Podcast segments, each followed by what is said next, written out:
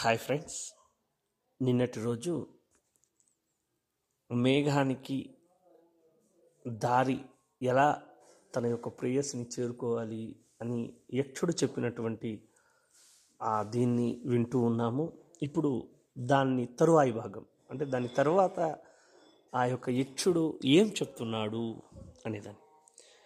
కర్తుం యచ్చ ప్రభవతి మహీముచ్చలీంధ్రామవంధ్యాం తచ్చుత్వా తే శ్రవణశుభగం గర్జితం మానసోత్కాః ఆకైలాసాద్విసకిశలయచ్ఛేదపాథేయవంతः సంపత్స్యంతే నభసి భవతో రాజహంసా సహాయా ఇక్కడ కర్తుం యచ్చ ప్రభవతి మహిం. ఇప్పుడు భూమి సాంద్రత భూ సాంద్రత పెరగాలంటే అంటే అది పంటలను పండించే సామర్థ్యం పెంచుకోవాలంటే వాన వర్షం బాగా పడాలి. ఆ వర్షం నుంచి ఆ నీళ్ళు అనేది సారవంతం ఇవ్వాలి అది ఎలా తెలుస్తుంది అంటే ఎప్పుడైతే చినుకులు ఆ భూమిపైన పడుతుందో అప్పుడు శిలీంద్ర అంటే ఒక వెరైటీ ఫ్లవర్స్ ఆ భూమిపైన మెలుస్తాయి. మొలిసినప్పుడు ఏమర్థం అంటే ఇక పంటకు ఈ భూమి సిద్ధంగా ఉంది అని అర్థం. ఎక్కడైతే వాన పడినా కూడా అటువంటి శిలీంద్రం అనేటువంటిది రాలేదో అది బీడు బంజర అక్కడ ఏమీ పండదు అని అర్థం. అందువల్ల ఎప్పుడైతే నీ యొక్క గర్జన వింటుంది అప్పుడు భూమి తన్మయించుకుపోతుంది అప్పుడు ఆ శిలీంద్రం అనేది ఏముంది అది పైకి వచ్చట రావడానికి ఆరంభించేస్తుంది. ఎందుకంటే ఇంకా ఆ చినుకులు పడుతుంది ఇంకా ఆ యొక్క పంట అనేది పండడానికి ఆరంభిస్తుంది అని. ఎప్పుడైతే నీ ఒక గర్జన విని శిలీంధ్రాలు పుట్టుకొస్తుందో అలాగే రాజహంసలు అంటే మానస సరోవరం రాజహంసలు ఇటుగా వచ్చేస్తాయి. ఎందుకు అంటే ఎక్కువ మంచులో ఉంటే దాని ఆరోగ్యం చెడిపోతుంది కనుక అవి ఎక్కువ మంచు ఎప్పుడైతే ఎక్కువవుతుందో అప్పుడు ఇటువైపుకి అవి వచ్చేస్తాయి. అందువల్ల ఎప్పుడైతే నీ యొక్క మేఘధ్వని ఉంటుందో ఎప్పుడు వర్షాకాలంలో అవన్నీ మంచంతా కూడా కరిగిపోతుంది. అందువల్ల అత్యంత ఆనందంతో ఆ నోట్లో నోటి అందు ఆ కమలం యొక్క కమలం పువ్వు కింద తీగలాగా ఉంటుంది.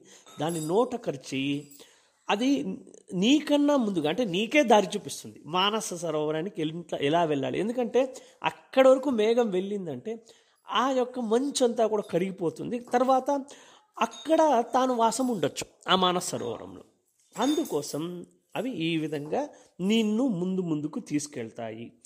అదే చెప్తున్నారు. సంపత్సంతే నభసి భవతో రాజహంస సహాయ. నీతో కూడానే రాజహంసలు నీతో పాటే వస్తాయి అని. ఇక్కడ పైన అర్థం ఇదైతే లోపల అర్థం అంటే కాళిదాసు యొక్క అంతరార్థం అనేది చాలా అద్భుతంగా ఉంటుంది.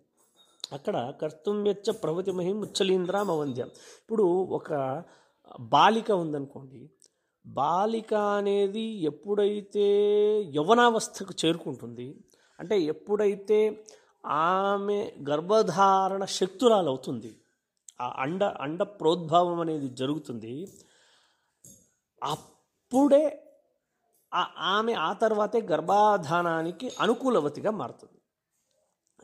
ఇప్పుడు ఆ శైశవం కానీ బాల్యంలో కానీ కోమార అవస్థలో కానీ దేహ పరిస్పంద అనేది ఎక్కువగా ఉండదు.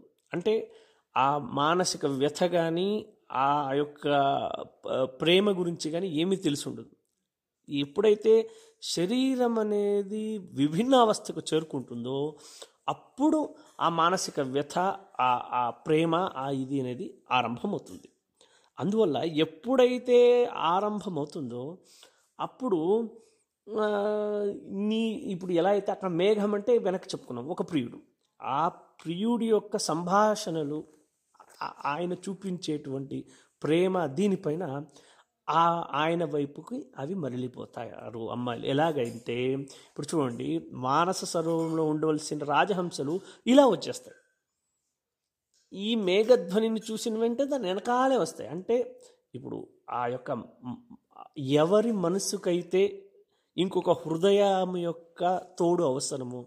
ఎవరి ఎవరికైతే వ్యథ ఇంకొక హృదయాన్ని చేరుకోవాలనే తాపత్రయం ఉందో అటువంటి వారు తప్పకుండా నీ వెంటే వస్తారు.